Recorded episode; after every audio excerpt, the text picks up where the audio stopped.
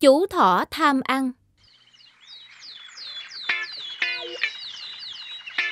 Có một chú thỏ lúc nào cũng cảm thấy đói bụng. Chú thỏ được gọi là thỏ tham ăn. Lúc nào cũng ăn nhiều, ngủ nhiều. Lúc nào cũng ăn và ăn. Ăn ngày lẫn đêm, nhưng chưa bao giờ chú thỏa mãn với những gì mình ăn.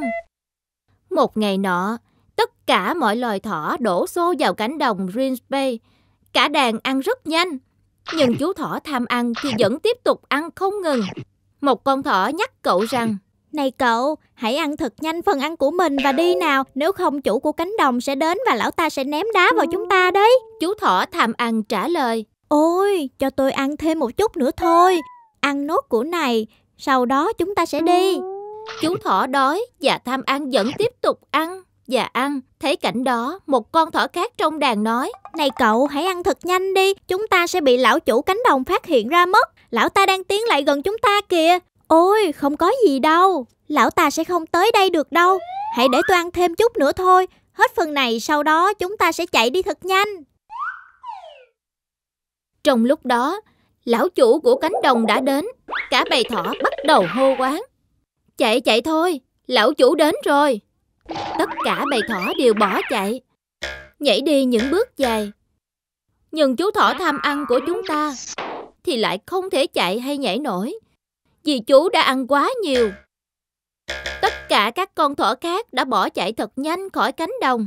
Nhưng chú thỏ tham ăn thì ăn quá nhiều, nên khi chú cố gắng nhảy để trốn đi thì chú lại rơi xuống khu đất rậm rạp của cánh đồng. Chú thỏ bị bao phủ toàn đá xung quanh. Và vào lúc đó, chủ của cánh đồng bước tới cùng với cây gậy to thật to trong tay lão. Lão đánh tới tấp chú thỏ tham ăn, vừa chạy vừa chửi rủa. Bằng cách nào đó, chú ta cũng bỏ chạy được về nhà. Chú nghĩ thầm: "Ôi, thật may mắn mà mình thoát chết." Chú ta bắt đầu đi chậm lại, nhưng ở đó lại có một con cáo xuất hiện trước mặt, bất thình lình xông thẳng tới chú thỏ. Tất cả bầy thỏ đã bỏ chạy được về nhà, chỉ duy nhất còn chú thỏ mập còn ở xa bên ngoài. Lúc chú chạy vào nhà, vì bụng của chú đã quá nặng nề đầy thức ăn, mà chú đã bị kẹt lại ở ngoài cánh cửa nhà. Tất cả các chú thỏ trong bầy cố gắng kéo chú ta từ bên trong, nhưng con cáo đã kịp chụp đuôi của chú. Đó như một cuộc chiến tranh nảy lửa. Chú thỏ tham ăn đã khóc rống lên và van xin tha mạng, nhưng con cáo không buông tha chú ta ra. Cuối cùng, đuôi của chú thỏ tham ăn đã bị đứt. Con cáo té ngửa ra sau cùng với tiếng thét lớn.